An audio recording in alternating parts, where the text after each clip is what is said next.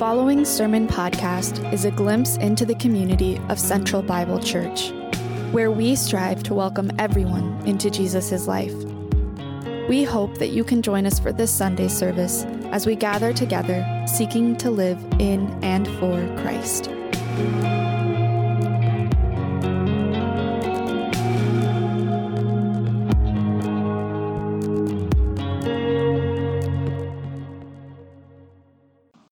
My name is Danny. I'm one of the pastors here, and I have the privilege to share from the Word today. The astute observer realizes that I am not Ben, decidedly less hair on stage. Um, he is right now um, vacationing, celebrating his anniversary with his family uh, for the week um, after uh, a long time, uh, chugging along. And so uh, we're thankful for that, and I'm glad to open the Word with you uh, this morning.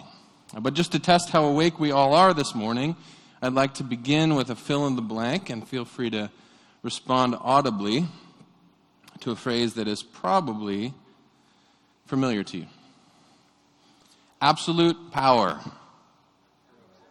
Haha. absolute power corrupts absolutely. But on a personal level, would it be more genuine to reply, absolute power would be totally awesome? Right? Right? In all honesty, as we look at our behavior, isn't that a more fair rendering? Some of the words that we associate with power that may be a little more palatable to us are words like control, autonomy, freedom. We want to live in such a way that we're not beholden to anyone, right? Self made man or woman. We want to behave in a way, or we behave in a way that shows that we value few things more than control, autonomy, and ultimately power. But we, we're faced with a problem when we have enough time to be quiet in our own heads and think about how little is actually under our control. If we were to tally it, it's a fairly short list. Here's an example or two.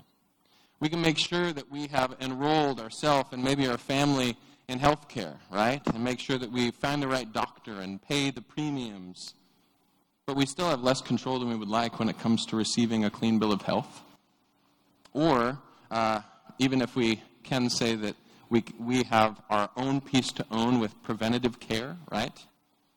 What about those catastrophic things that seem to come out of nowhere? What about when we find a job that is uh, both fulfilling and provides, and then we find that the market shifts significantly and we're laid off with little to show for it in our bank account? What about when somebody close to us, maybe a loved one or a friend who is making self destructive decisions, is spinning out? And we just want to take the controls and pull them out of the tailspin. Seems like the longer that we live, the more acutely we realize how little is truly within our power to control. You're listening. This sounds like a super encouraging sermon thus far. And you wonder whether or not we have switched and have gone to Ecclesiastes. I promise we're in the book of Acts. Okay, so if you've got your Bible, open it up uh, to the book of Acts, chapter 12, or wake your phone up and open up that app, however you choose to roll. There's also Bibles in the seat backs in front of you. If you're there, I can help you out. It's on page 780. Okay? But before we jump in, let's take a minute uh, to pray uh, using the words of the psalmist David. Would you pray with me? Search us, O God, and know our hearts. Try us and know our anxious thoughts. See if there be any hurtful way in us, and lead us in the everlasting way. Amen. We've walked through a lot in the book of Acts. And so it may be helpful for us to kind of do a bit of review, right? The book of Acts is written by Luke, and it chronicles the life of the church after the resurrection of Jesus. And so we have the risen Savior hanging with his people, promising the Spirit, and also talking about the kingdom. After his ascension, the church is given the Spirit who indwells believers and empowers them to be his witnesses to Judea, Samaria, and to the uttermost parts of the earth, Jerusalem as well. They face persecution along the way, which causes the church to fragment and disperse, further spreading the message, right? One of the chief persecutors, Saul, encounters Jesus and is transformed from a persecutor to one of the biggest advocates that the church has for the sake of the gospel. But persecution continues even to the highest halls of power. And that's where we find ourselves today. So, you got your finger there. Let's pop in. I'm in Mark. That's not as helpful. Acts chapter 12. About that time, Herod the king laid violent hands on some who belonged to the church. He killed James, the brother of John, with the sword. And when he saw that it pleased the Jews, he proceeded to arrest Peter also. This was during the days of the unleavened bread. And when he had seized them, he put them in prison. He put him in prison, delivering him over to four squads of soldiers to guard him, intending after the Passover to bring him out to the people. So Peter was kept in prison, but earnest prayer for him was made to God by the church. So, as we've seen in the book of Acts, and we're dealing with today, the church is experiencing persecution, harassment, right? Seemingly from every angle, specifically from those wielding absolute power. And if you, you were listening and you heard Herod, that Herod? Yes and no, right? So he's not that King Herod who asked for the death of all Jewish boys at the birth of Jesus, but he is his grandson, so it runs in the family, right? And history tells us that, that Herod sought the approval of his subjects, the Israelite people, right? And so he was a ruler who sought to live in accordance with all the laws and expectations of Jewish custom and culture. Josephus records for us about Herod Agrippa, who we're talking about, that he was exactly careful in the observance of the law of his country. He therefore kept himself entirely pure, nor did any day pass over his head without the appointed sacrifice. John Stott records that Herod was an Edomite, so he is a descendant of Esau. He's also someone that was raised in the culture and values of Rome that would bring him two strikes against the religious leaders. And so Herod made sure to ingratiate himself with the people by following the laws. So, as he killed one of the capital A apostles in James and then pursued to do the same with Peter, he was ingratiating himself to many of the voices who cried out, Crucify him. We're recorded earlier in Luke's gospel. Verse 3 in Acts chapter 12 ratifies that for us. It says that when that they were pleased with the execution of James. So, he doubles down and he picks up Peter and he's intending to put him before the people, to try him, and then ultimately to execute him for his crimes of being associated with Jesus. But the problem is that you can't have a trial or an execution during the feast of Passover. And so he waits. Remember, Herod wants to dot all the I's and cross all the T's. And so he waited. So, in this first section of Acts chapter 12, we're told of a people pleasing power who is vengefully seeking out the death of the church by cutting off its highest ranking apostles. But we're also given a picture of a group of people that are juxtaposed with that absolute power, right? We're shown a group of Jesus followers who were lifting up the life of their friend to God in prayer.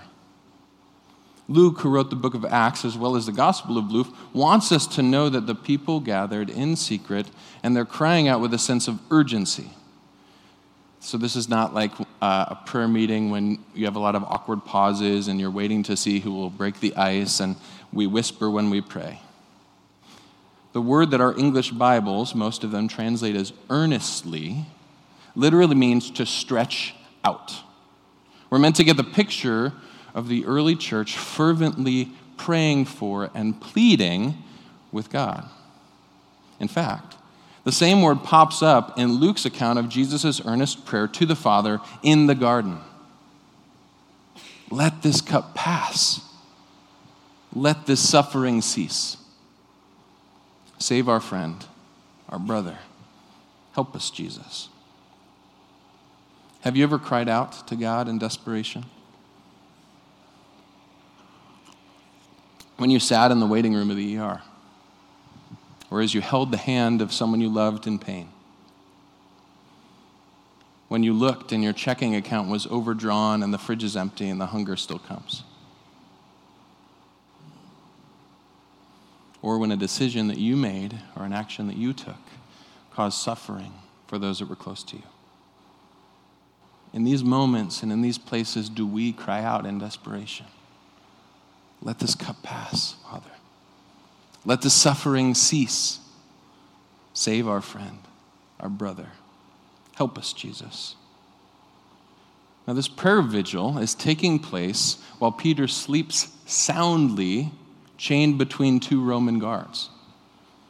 My wife often marvels at my ability to fall asleep just about anywhere, like a narcoleptic superpower, right? And um, we'll go places, it doesn't matter if it's a new environment, if it's noisy, if it's too hot, anything.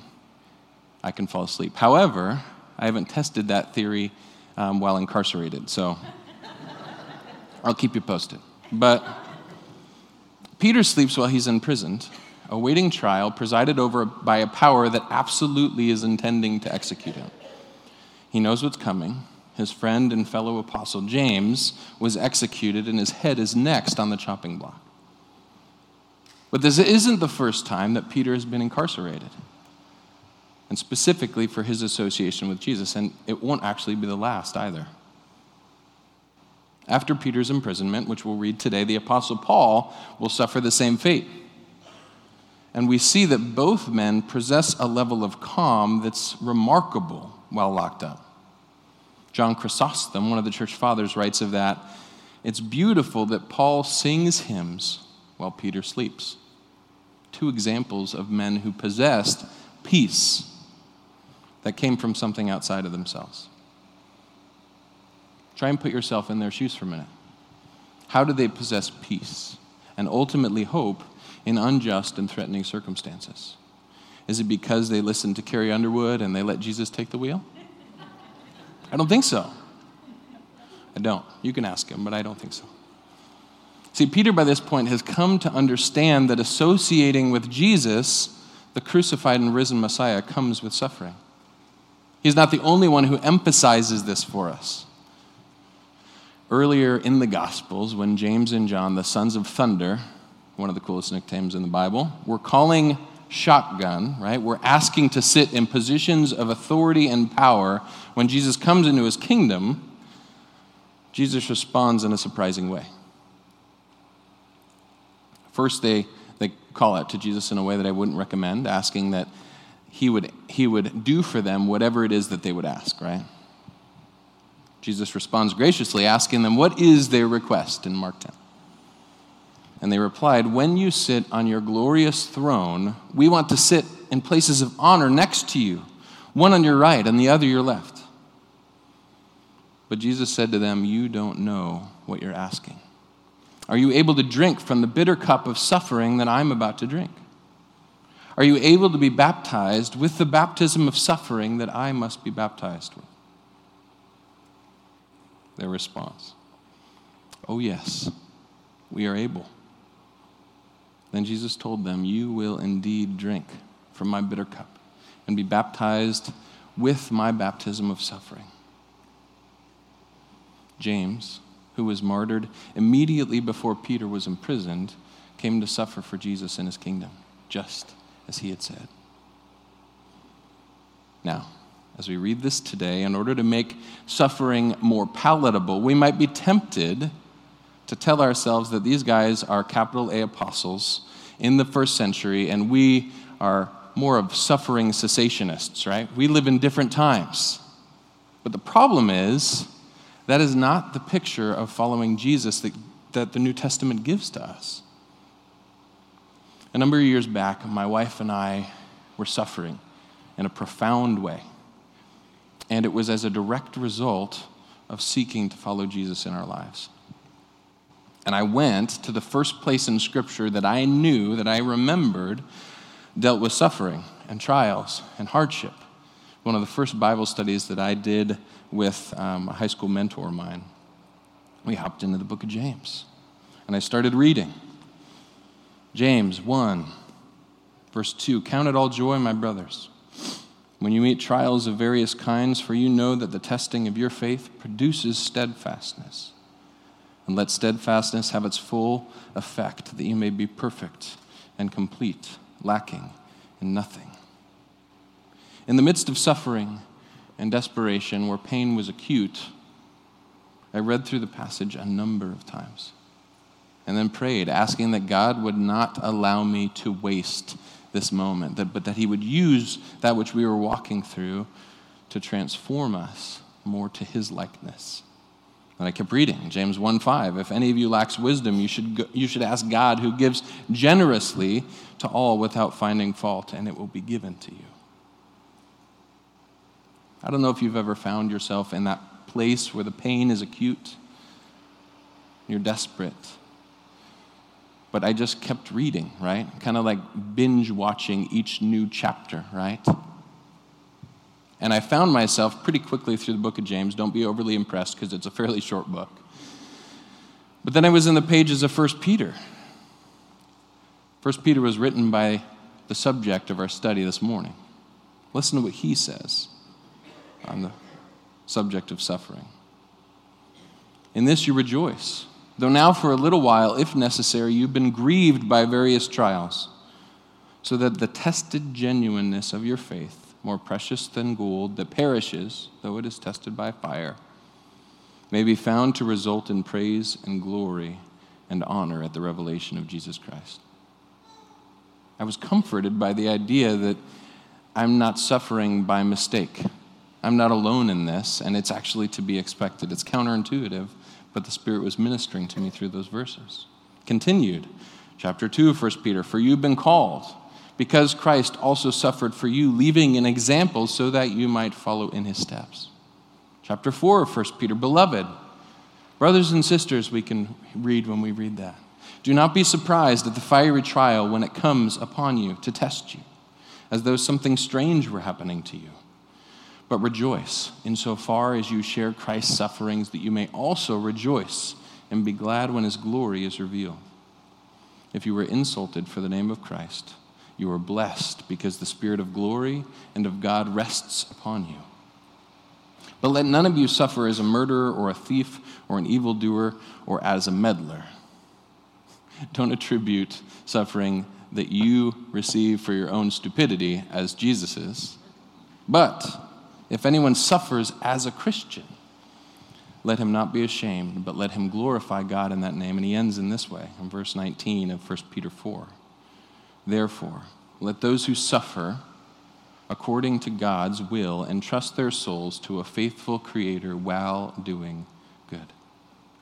These words were not penned by someone who was just simply playing with these theological ideas and these theoretical pains. He wasn't blissfully naive.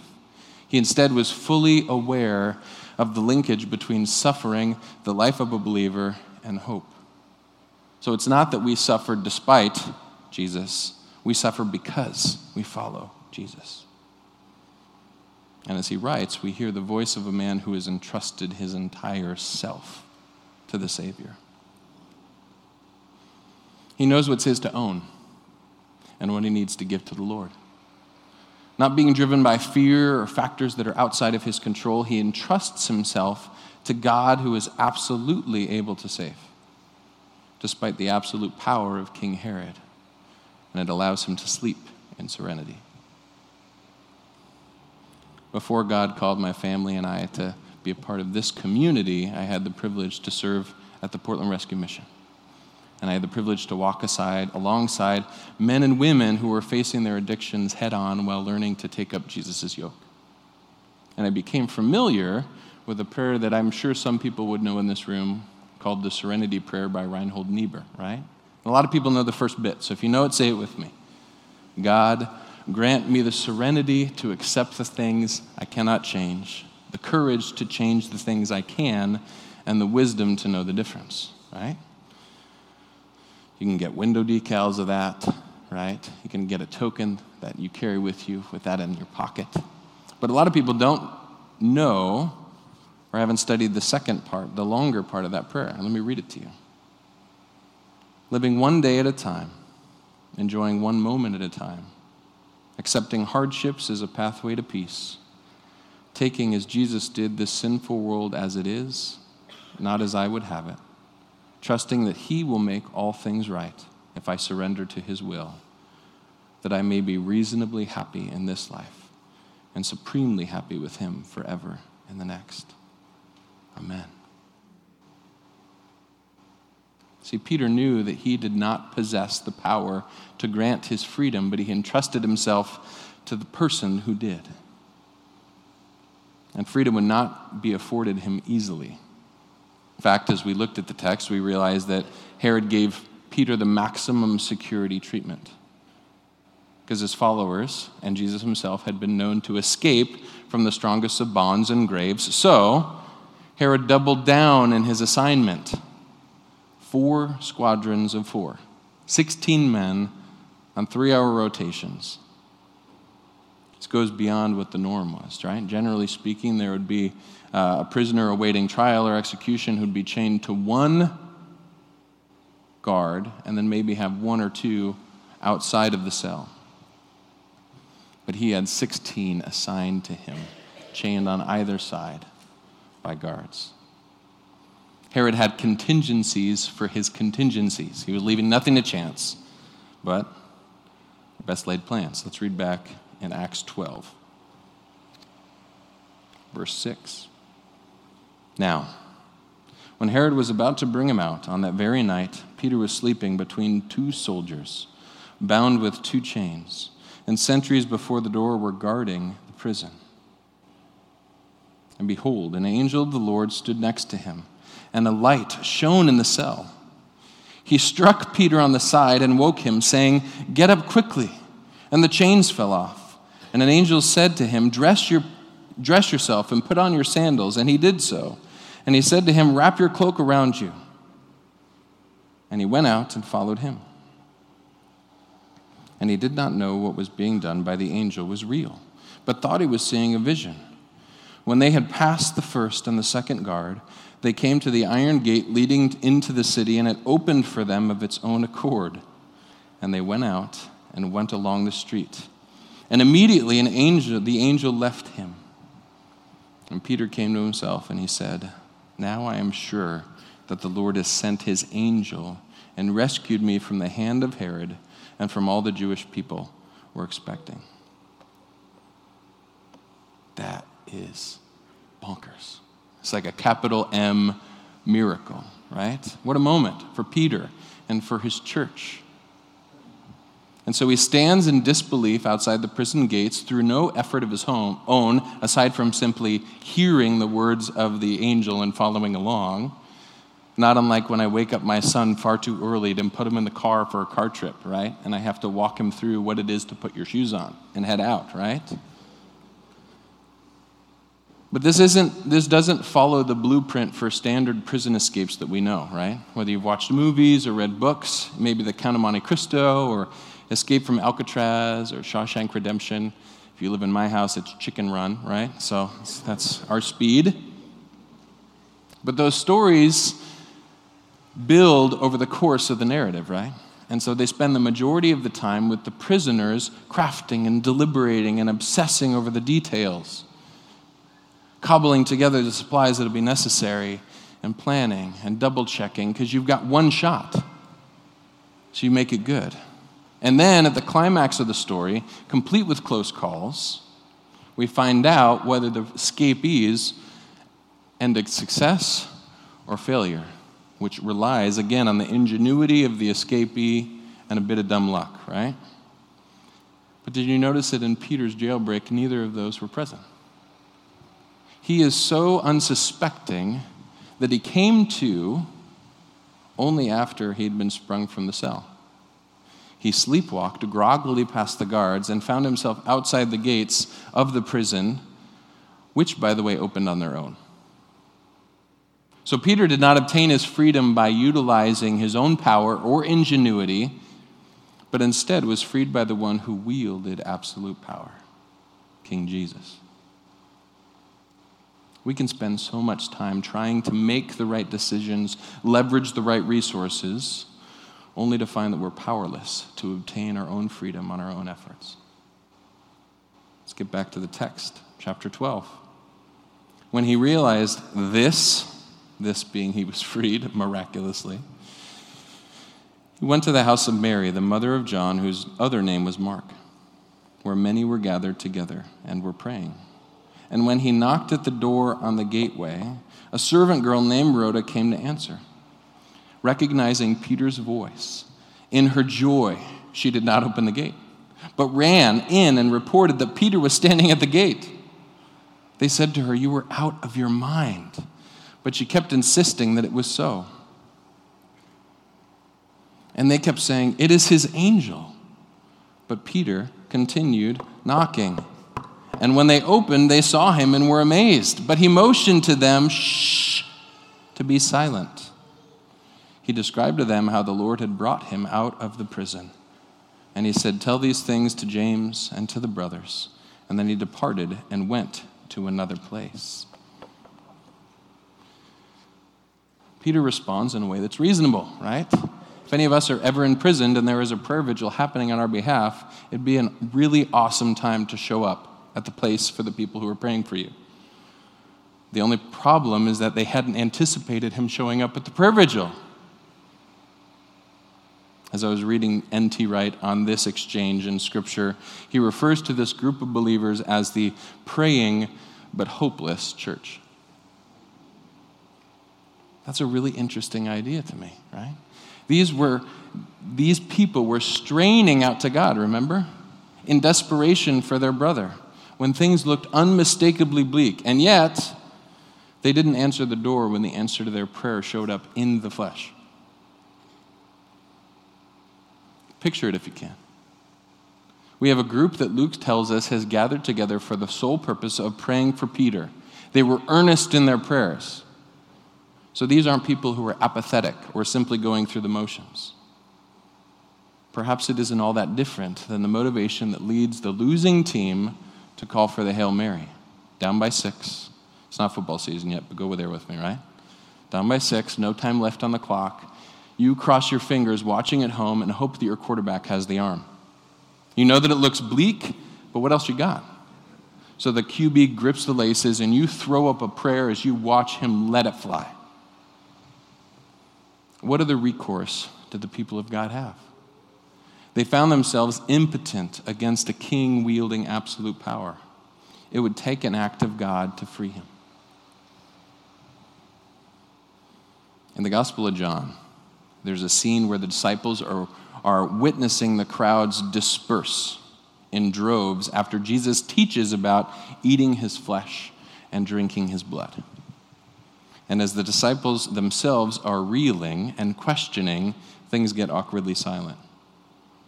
And Jesus turns to the 12 as, the, as if they may be planning to leave and says, Are you going to leave? Peter, subject of our study this morning, replies, saying, Lord, to whom would we go? You have the words of eternal life. Where else are we going to turn, Jesus? Even in the most desperate places, when we have lost hope, that does not mean that hope has lost us. At our darkest, He is still present with us. He will never leave us nor forsake us. Height nor depth nor anything else can pull us apart. Even in those most desperate spots where we have lost hope, He's with us. But this is a super important distinction. God's presence does not always mean liberation from the very present threat in our lives. After all, God was present with both James and Peter. James was executed, Peter was miraculously freed. So, if we are promised suffering as a result of our association with Jesus, and if we might end up with casualties in the battle, then what does it look like for us to succeed in the Christian life? It can no longer be to avoid pain. It can no longer be to power up and to win in our own efforts. Instead, can we fix our eyes on Jesus? Can we patiently endure suffering? Can we prayerfully trust in the desperate moments, understanding that the power comes not from us, but from Him?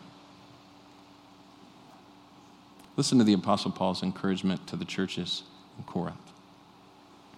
We now have this light shining in our hearts, but we ourselves are like fragile jars of clay containing this great treasure, His light.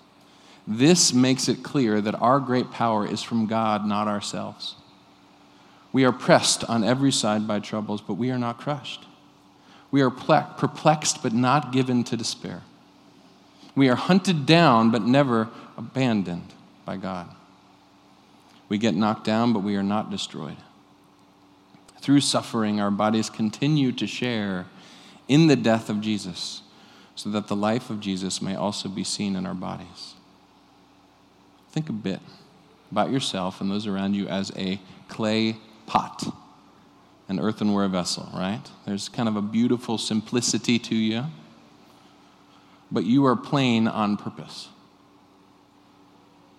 And the purpose is so that as God's power in the Spirit shines through you, through for the glory of Jesus, it begins to become abundantly clear. That's not Mark's power. That's not Debbie's wisdom. It's not John's strength. That's not Lori's wherewithal.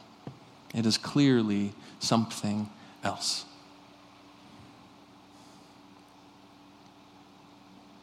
Jesus is meant to be seen in us, in you and I, even and especially when we're pressed for his sake.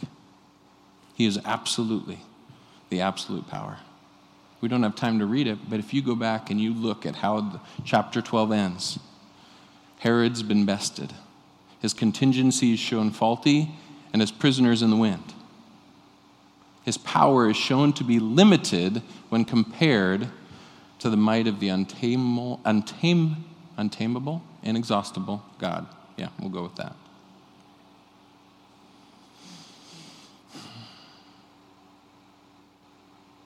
It's interesting, though, because he's now salty, he's wounded, and he actually calls for the prisoners or the, the prison guards to suffer the same fate of the prison escapee, and so they're executed.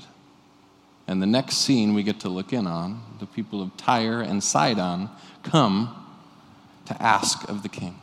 It's a time of famine, and King Herod's holding the cards. So these people are coming as a captive audience in desperation. So he steps up to his kingly throne, puts on his royal garb, and he speaks to the needy audience. Luke paints this picture for us, but interestingly, Josephus goes a step further, recording that Herod wore a shimmery gown that caught the sun just right, that almost made him look like he was glowing. And the king, with absolute power, accepts the worship of the people. This is not the voice of a man, this is the voice of God. And he is snuffed out by the one who is the beginning and the end, we sang about. It's interesting that as we look at this text, the word strike is the same in both instances. Peter's struck, Herod's struck by the angel each time. But Peter struck to be awakened to his freedom, while Herod struck down and consumed by worms. You see, God intervenes on behalf of the one who seems powerless while thwarting the actions of the one who seemed to wield absolute power. As, as Mackenzie read for us, Herod's life and power were fleeting, like the grass which withers and the flower that fades. You and I, those who were fitted together to form the church, are held firmly in the grip of the one who wields absolute power and authority and dominion. In just a minute, we're going to come together to the communion table. a place that reminds us of both profound suffering alongside unthwartable victory. But before we do that, let's take a minute to consider our heart's condition. You don't have to answer out loud, but try to do so honestly. Is there a place today that as you think and reflect, you have lost hope? What's that thing that you have tried desperately to solve and you've come up empty? What is a request that you have desperately prayed to God for and you still find yourself in sustained pain and grief? As the band comes up, I'm going to give us a minute just to sit and reflect on those questions. May we, in this moment of silence, entrust ourselves to Jesus, who is the absolute power and our living hope. And then, after we've had a chance to reflect on that, I'll close by praying the words of Peter to the church.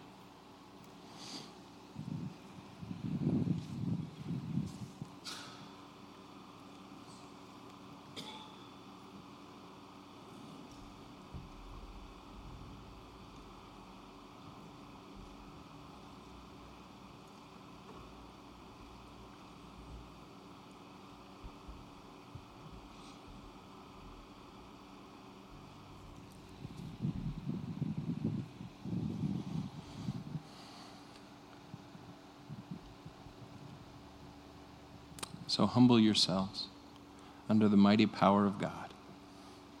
And at the right time, He will lift you up in honor. Give all your worries and cares to God, for He cares about you. Stay alert. Watch out for your great enemy, the devil. He prowls around like a roaring lion looking for someone to devour. Stand firm against him and be strong in your faith. Remember that your family of believers all over the world is going through the same kind of suffering you are. In his kindness, God called you to share in his eternal glory by means of Jesus Christ. So after you have suffered a little while, he will restore, support, and strengthen you, and he will place you on a firm foundation. All power and glory to him forever. Amen.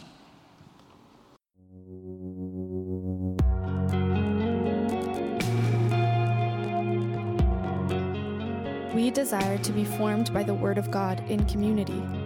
If you have questions about this week's sermon, we would love to hear from you. For more information about our church, please visit centralbible.church.